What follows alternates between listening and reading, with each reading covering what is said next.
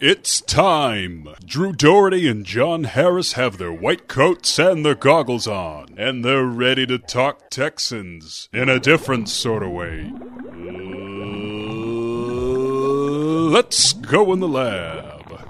All right, this is in the lab, and we're so very excited that you're with us. It's me, Drew Doherty, and my good pal John. And this little intro that you're hearing right now, the sound quality is, is normal. And John, sometimes gremlins get in the machine, hmm. something happens, and sound quality is compromised. And you're still going to be able to hear us. You can still understand us, but it's not going to sound as good because we went through and recorded, and we. You're a smart guy. I'm much less smart when it comes to technical matters, and we can't figure out what just happened on that 25 minute podcast. Yeah, so it's going to sound almost like we are in an echo chamber, like we're at the uh, Salt Cave Right? in uh, West at Virginia. Greenbrier in West Virginia. But we are actually not. We are in our studio. We've recorded every single file the exact same way, and 99 of them are good. And for some reason, this one's kind of weird. You can still hear it, and you got some good stuff here. So take a listen. Today, what you're going to listen to is the reason In the Lab started because you and I will kind of nerd out and find out little statistical trends and little uh, ideas, and we'll chit chat about them. And I thought we need to make this into a podcast. So, Yes. over the off season, we started doing that. And that's what we're going to do today. But before we get started, don't forget you can check us out on iTunes, TuneIn, and Stitcher. Leave us a comment. Leave us a rating. We want to get better. We want you to love us, but most of all, we just want you to listen. Here's here's on tap. Here's here's the table of contents, if you will. We're giving away obscure game balls, meaning guys who flew under the radar who deserve a game ball. We think. Yeah. We are talking about the uh, key situation, key turning point in the game, the win that just happened, and then we're also going to talk about a matchup to watch Texans Bills. So let's start with obscure game balls. And there are many different ways you can go. You want me to start with the obscure game balls, first. John? Okay, fair enough. Fair So I got a couple in mind. I would imagine you're not going to take both, so you can only take one. Okay, this is tough. You've uh, I had three options, and I'm going to go with the duo of Benardrick McKinney and Zach Cunningham. It's a good one. I Yeah. picked Zach last week, so I couldn't pick this. I couldn't pick Zach again. Yeah, I thought I don't even. I don't even know if that's unsung or they were fantastic. They were, and I, well, I think it is unsung because we saw the the phenomenal catch at the end by DeAndre Hopkins. I mean, he obviously gets a game ball. Yep. This is the obscure game ball. We saw what Watson did, gutty effort, um, 300 some passing yards, another good good job by him. We knew what Clowney and Watt did; they blew it up all night.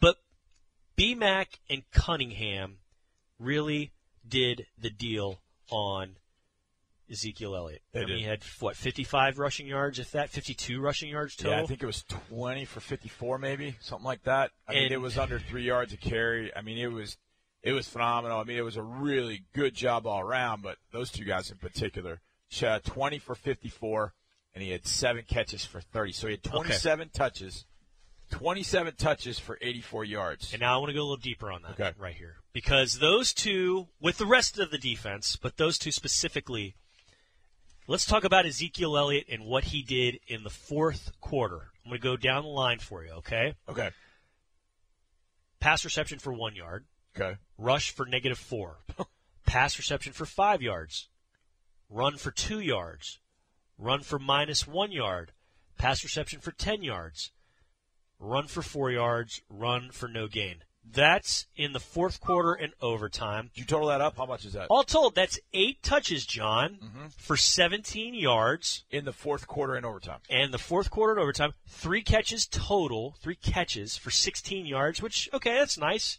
You get five, five and change Mm-hmm. on some passes, but he ran the ball five times, John, For- for one, One rushing yard. yard. One rushing yard in, fourth the fourth overtime. quarter and overtime. So with all of that in mind, and I'm going to take a pause here and I'm going to let you do yours, but let's remember that sequence because we're going to come back to that after you give out your obscure game ball. Okay. So here's one thing that's fascinating about that before I get to mine. Mhm. I felt like when this game went to overtime that we might have been in a little bit of trouble.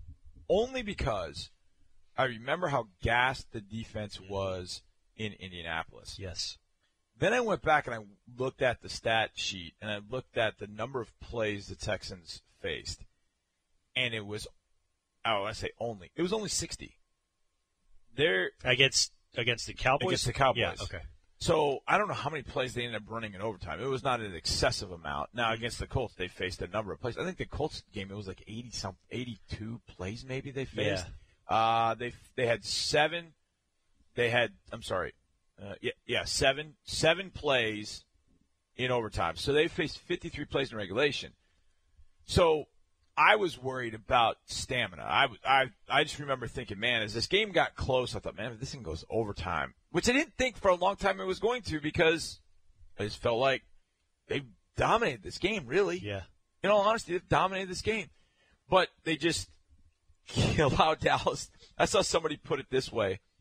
Uh, I can't remember who wrote this. It may have been Bill Barnwell on ESPN. He wrote, he's talking about the NFC East, and the NFC East has got some struggles right now. Mhm. The NFC East got it handed to him this weekend. Yeah. We beat Dallas. Saints got- yeah. hammered Washington. Yeah. The Eagles get beat at home by the Vikings, and then the Giants lost. Uh, so all four NFC East Carolina. teams won. So, or lost, excuse me. So, I was worried about the fatigue factor Because it was But- because you know what it was very noticeable when you're just being on the field in overtime in Indy. in, in Indy. It was very, Very- guys were tired. Guys were much so. gassed. I mean, Very hands on so. hips, hands on helmets. All of them. And you know, I didn't Everybody. I didn't see that Sunday night. I didn't see that at all. At all. I was- mean, it was guys not are tired and guy it's it's very taxing, but I mean, it looked like they needed a breather multiple multiple times In overtime Indianapolis. Indianapolis. Yep, exactly. Yeah. So, So with all that in mind, with all that in mind, I'm going to go over to the other side of the box. I'm going to read Okay. you. I'm going to read you a stat line real fast because I think, I think you will appreciate where I'm going with this. All right, here's what the stat line looks like. Okay, it goes zero one zero zero zero zero zero zero zero zero zero. You know what that is? is that Demarcus Lawrence's uh, stat line? That is exactly what and that one was a tackle, but it was really an assist. He combined assist. for a tackle of what It- four yard gain or something like he that. did. He had one assist. So I give my under unsung hero game ball to Kendall Lamm. That's a great one. That's a great one. I I'll tell you this quick story. When we beat Indianapolis, we're coming off the field. I saw Kendall, and I had done a, a Texas Children's Hospital uh, thing with he and Greg Mancz uh, a couple weeks ago. I did uh, Radio Lollipop, Yeah. which was a blast, and so I got a chance to kind of hang with Greg and with Kendall, and and and we know these guys. I mean, we we kind of know them. Obviously, They're two of the better dudes around. I mean, it's a locker No- room full of good no dudes, doubt. and they're two of the better dudes in that locker room. No, no doubt. And they've been here since 2015 together. And in 2017, Kendall started at left tackle. He had a rough game against Jacksonville. I mean, it was it was rough. I mean, I, he, he they, I mean, those guys were those guys were ready. They were rough, and I think Kendall's reputation was shaped off that one game. I think it was unfortunate because I had seen Kendall do some really good things for this team, and I think Kendall's confidence was really shaken at that point but he has continued to to battle back, and he's fought back to. I think I just went battle fight, but he's he's battle fought his way back, and he got the opportunity to play in Indianapolis. And we were coming off the field. It wasn't perfect. He gave up one sack, and I think he had a holding. Other than that, I thought he did a pretty solid job. And I just I just went up to him and I gave him big five, and he just said as we're coming off the field, he goes, "I've been waiting a long time to do that." That's awesome. Yeah. And so He I deserved did, it. I did worry about that against Demarcus Lawrence because Demarcus Lawrence is way better than Jabaal Sheard or anybody the Colts can throw at him. And I so I worried about that. And they gave Kendall some help, there's no doubt, but there was plenty of times where Kendall was one on one with 90 and just locked him up. Mhm. One tackle by the at the time the guy that led the league in sacks with five and a half, Yep. coming off a game in which he had three sacks Mhm. against the Detroit Lions, going against Ricky Wagner, the guy that a lot of people in Houston wanted to go get Right. in free agency. Kendall Lamm at right tackle said, "No, I got this," and he locked it down. No, it wasn't perfect. Demarcus Lawrence and Jaylon Smith got that hit on Deshaun, caused the interception at the end. That was a that was a blitz scheme thing, and Kendall got stuck over there with two guys, and they kind of botched that whole thing on the right side.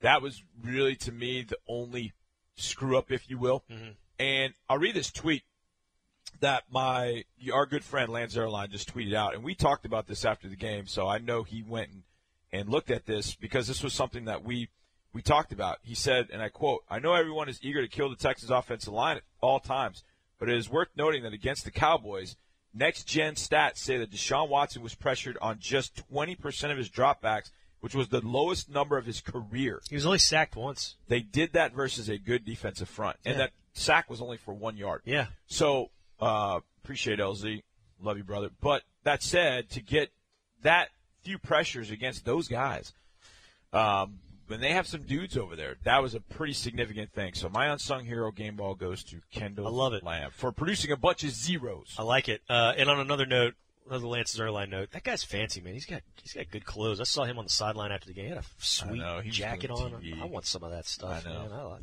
anyways, okay, let's go back to okay. So we've given out game balls. Now, Okay. time to move on to key point, key turning point, if you will, in the game. Okay. Everyone has talked about this. It's the the decision by Jason Garrett to punt. Yeah. In overtime. Yep. I'm gonna I'm gonna talk about it from this angle. I, he should have gone for it. I think he should have figured out a way to get the ball to Ezekiel Elliott. Yeah. But I think perhaps that sequence that I went over a few moments ago, Yeah. the one minus four, five two, minus one, ten four zero, those were all plays for Ezekiel Elliott, and I think he might have thought, uh, well, our best guy has been getting stopped, and let's try to punt it. Yeah. I don't think that's the right decision, but I think that's perhaps a reason that he did what he did, mm-hmm. and that's why the Texans were able to come up and do do one of the things they did. I loved it. I loved I love what what they answered with in overtime, letting DeAndre Hopkins get the ball, putting it into his hands.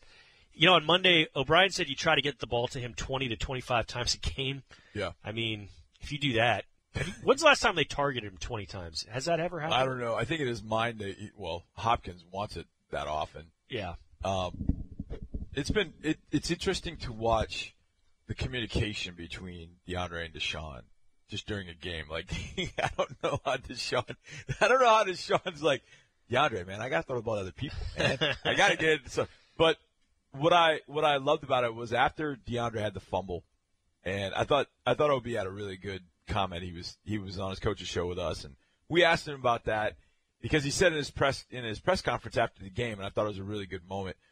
And he and he said uh, Hop walked over to him and he goes, "I'll get it back." And how many guys say that, but then you know, not really going to happen. They say Kind of, you listen to that guy though, you know, Yeah. you really want to. He's no shrinking violet. So and so Bill was like, "What do I do? I mean, this guy's been, you know, he's been with us for five years. He's been our offense. He's like, he's been our guy. Like, I'm gonna go over there and scold him or not throw the ball to him." Yeah. He goes, "No, I'm gonna give him the football." So uh, I thought it was a, you know, I thought I thought that was that was pretty interesting, and he definitely he definitely got it back, but. he- Man, his hands are so strong. When Leighton Vander Esch tackles him, that's a 255 pound linebacker running four five. that guy's him good. down That guy's really good. he's got the ball in his hands and he's just clutching it. It's not like tucked into his body. It's like it's almost like he felt more comfortable with the ball out here. And here's here's what I love about that particular moment. There's a great shot on the broadcast, and I saw it on the field because I had to run all the way down. So I run all the way down. So by the time I got there, it sort of dissipated a little bit, but. J. Joe and Clowney were like right in front of me, like 20 yard line. They're not supposed to go past, like, there's a yellow line, like Right. 30 or something like that. But you can on big plays. Like they let them sort of They- bleed over. And so when you see it on the broadcast, you see everybody just sto- almost storm the field. Like all the defensive Yeah. players, like Watt and Clowney and J. Joe and Tyrann, they're all like running that direction. Like they, I mean, it was just such a big play from that perspective. Um, I I thought, I thought the biggest, I thought the biggest play of the game outside of Hops, Hops' play was that third and one stop. Mhm. To to your point, I mean, I I thought that was when Zach Cunningham made that tackle, I wrote down a note and said, if we win this game, that's the one that we're going to remember. Here's here, this is weird. This is what I remember. Remember 2014? I remember this distinctly because I remember Bill O'Brien that day in the in the locker room in Dallas being just very upset, and he was mad at me and mad at a lot of people. You're but- talking about after the loss in overtime to Yes. at Dallas. so in overtime in Dallas, we got the ball in the 20. Arian ran for 24 yards, got a first down. Then Blue ran, or Foster picked up six. Blue picked up two. His third and two, and we were just on the other side. We were in the Dallas 48 yard line. Yeah, and we Third and two, pass. and we went to throw to Arian out of the backfield. Thought we had a matchup. It was incomplete, and it was like, do you take? Do you? oh, what do you do here? Now At that time, it was still 15 minute overtime, but I Yep. believe the rules were still the same for I think it was still a touchdown. I yeah. think you still had to get a touchdown to end it. Field goal, they get a shot. JJ this- was playing out of his mind. Yeah, decided to punt at that point. Mm-hmm. They get the ball at the 20 yard line. Dallas comes down. They got a big play from their stud receiver. And they get Romo to Dez Bryant down the sideline, which sets up again. I mean, it was almost like the same exact It was mi- it was overtime, almost mirror image plays. Mhm. It was unbelievable. And even in that game, JJ went to get Romo. Romo sneaks out of it through the touchdown. Yep. JJ's got Prescott dead to rights. He throws the biggest pass of the game yeah. and gets that ball to Tavon Austin, which I was just, how did that happen? I'm going to give you one that I thought was, I thought was huge in this one, and I want to make sure I have the timing of this right. Because, So this is an auxiliary choice. Yeah. An ancillary because I sort of was secondary following, I was sort of following you a little bit, and I did not that I don't want to follow you, but I sort of felt like I was kind of climbing on climbing on board. Mhm. But in the um, trying to remember when that was, was it after the Tavon Austin catch? But Tyrann Mathieu had a tackle for a loss on Elliott, Mhm. and I remember thinking that's a massive that's a massive play, and it was in, I believe it was in the fourth quarter Yeah, it was a loss of four. It was the second touch of the fourth quarter by uh, Okay, so yes, it's right after the Tavon Yeah. Austin play. So there's 8:31 By left. There's 8:31 left, and Prescott gets out of the sack for JJ. Dunny can't get him down. Cunningham hits him right in the jaw, right as he's about to pass the line of scrimmage, and he's falling out of bounds and throws it. Hits Tavon Austin, and I thought the, you know, there were some Cowboys fans there, just like there were Texans fans in 14, yep. and they were like, "We got this one. We got this one." And on first and ten, they swing one out to Elliott, and Tyrann Mathieu comes up with a tackle for a loss at that point. It made it second and 14, and I thought, okay, hold him to a field goal, and we'll go down and win this thing with a touchdown. Of course, when you get a touchdown, we got a field goal. I thought that was an underrated moment in the game. He was he would have been my third obscure game ball. Yeah. I was going to give it to him if you. I thought he was fantastic because on the very next play, they tried to throw Michael Gallup on the sideline, and who broke up that pass? Tyrann Mathieu. That made third and 14. Prescott hit Elliott, only picked up five. They had to settle for a field goal. The field goal tied it. But at that point, you're thinking when he makes that play, it's kind of like, oh man, here we go again. He makes this damn play. They're going to go in and score, make it 20 to 16. Now they got a four point lead. Now we have to score a touchdown.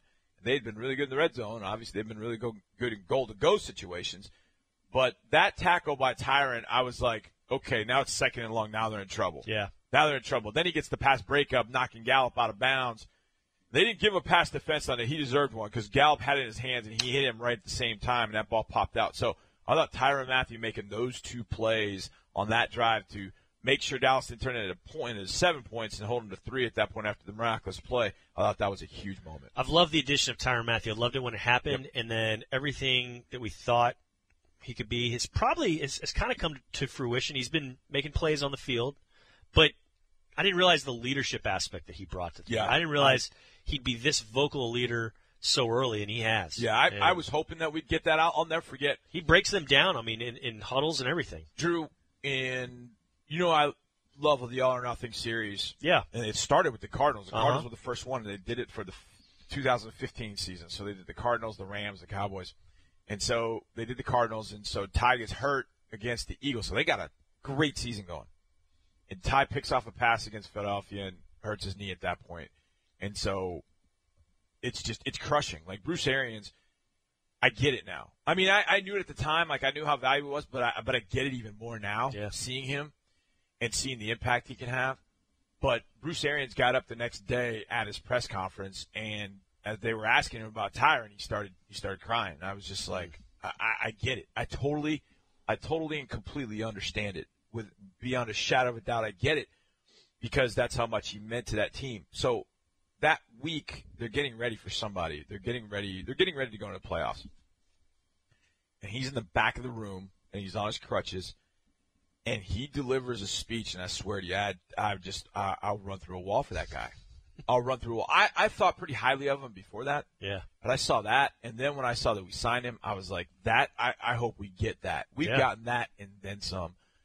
And I just hope, I just hope with a one year contract that they've seen what they want to see that they'll bring him back because I think he's so valuable to this team, man. Eight He's- tackles on Sunday night, the tackle for a loss, the pass breakup that didn't count but really did that you're talking about, and the leadership I love. You know, jo- you joke a lot of times. You know, we used to talk about this in high school, especially high school, because you're always getting off the bus. Mm-hmm. You always talk about, I want this guy to go off the bus first because he's the most intimidating, most dominant. I want him to get off the bus first yeah, because when he walks out there, he's got he's got unbelievable swag. He just he walks, he talks, he plays it. He's I, I just love everything about the way he plays this game, and I I'd love him to be the first guy off the bus, and then Clowney and Watt follow after him. And, and I don't mean them to follow anybody, but it's just the way that he holds himself and the way that they have responded to him. I think has been really really important, mm-hmm. especially at 0 3. yeah. The way that he has He has- kept the yeah. You keep things steady.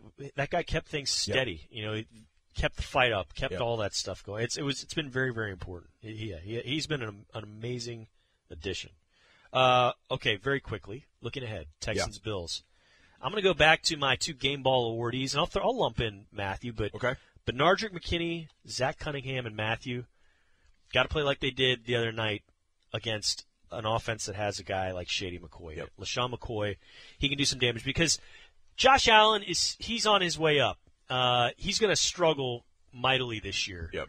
He's got two touchdowns. He's got five picks in a limited portion of uh, play. Didn't they didn't get a touchdown last week? They only had four field goals. So I think you really, if you can help neutralize Shady McCoy like you did with Elliott last Yep. week, you win this one walking away. I really do. Uh, Shady McCoy was going to be the one that I, I had thought about. It's the first one I thought about when, when we first discussed this. Because I think if you shut him down, it, look, the, the Bills, I don't think will score a ton of points, and you, but you can't, you can't allow them those opportunities. Here's, here's my biggest worry on the other side of the ball. Defensively, it might be the best defense they've faced this year. This is as good a young, cohesive defense for a bunch of young guys, and the guys haven't been been together much. You know, with Jordan Poyer, Micah Hyde, and Tre'Davious White. Some guys have been around for a while. You know, Hyde's been around for a while. Poyer's been around for a while. Tre'Davious only in his second year. Um, Kyle Williams has been around for a little bit, but just them all together is, to me, the whole is greater than some of its parts, and some of the parts are really, really good. Like I think Tremaine Edmunds is going to be one hell of a linebacker. Uh, Matt Milano is one of the most underrated linebackers I think in the league. Kyle Williams is still getting it done up front. I don't know that you know Jerry Hughes. I, I was going to say I don't know that they got a bunch of edge guys, but Jerry Hughes coming off the edge is going to be a problem. So I think what you cannot do, what that group thrives on, is flipping teams over. Mm-hmm. You know, shutting you down three and outs or turning you over, and then allowing the offense to put up some points if they do anything. So turning a team over, putting the ball in scoring position. Okay, offense doesn't do anything, but you know it's three points. They could generate points just off of turning teams over.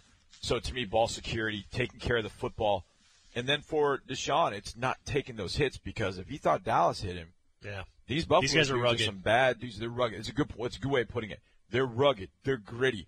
They're not fancy. They they run. And the other thing, and, and I did, I did a telestrator for KPRC for game day on on Sunday. And the one thing, and I saw this run against Tennessee, and I just went, "That's it. That's the epitome of their defense." And they just ran Dion Lewis, and they they you know Buffalo was in their just four three overlook, and they tried to run Dion Lewis on split zone, and every gap is filled. Nobody is going anywhere. Lewis has nowhere to go. Milano is right there in the A gap like he's supposed to be. When Lewis cuts it back to him, tackle him for a one yard loss. But the amazing thing is you pause it right as Lewis hits the ground, and there are 10 Bills within two yards of that play. The fast, yeah. And the only guy that's not there, they're like, why aren't there 11? Because Tre'Davious White was in man coverage on Corey Davis. Right. And that's the only Who's reason. a burner, why. and you gotta worry Right. about him being and, out And there, yeah. Tre'Davious is out there one on one. So they will run the football. They're aggressive. They're smart. They're disciplined. So you're going to have to you're going to have to take over the line of scrimmage. You're going to have to do things quickly. You're going to have to make decisions quickly. Deshaun's going to have to get the ball out of his hands, and he's going to have to let his playmakers play uh, out in space and see how they respond to that sort of game. They will. They'll make adjustments. It's a good defense, and I think Sean McDermott's a very, very good coach, and I think he's perfect for Buffalo. I think he is perfect. And my, my buddy, I've gotten to know Sal Capaccio, the silent reporter, and we talk about it all the time, and they love Sean. Mm-hmm. Even through the struggles of early on this year, when they got that win in Minnesota, it was like, hey, we got the right formula. Yeah. We're all right. They're going to be they're going to be somebody to contend with down the line. Yep. They're not Yep. bad at all. If Josh Allen comes along, Yeah. they're going to be, you're right. Absolutely, they're going to be tough. You're tough too, John. Thanks so much for doing this. Oh, come on, And man. We'll Always. be back. In the lab is fun. One In the lab is things this fun. week.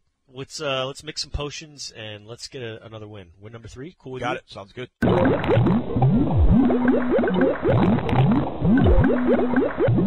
you.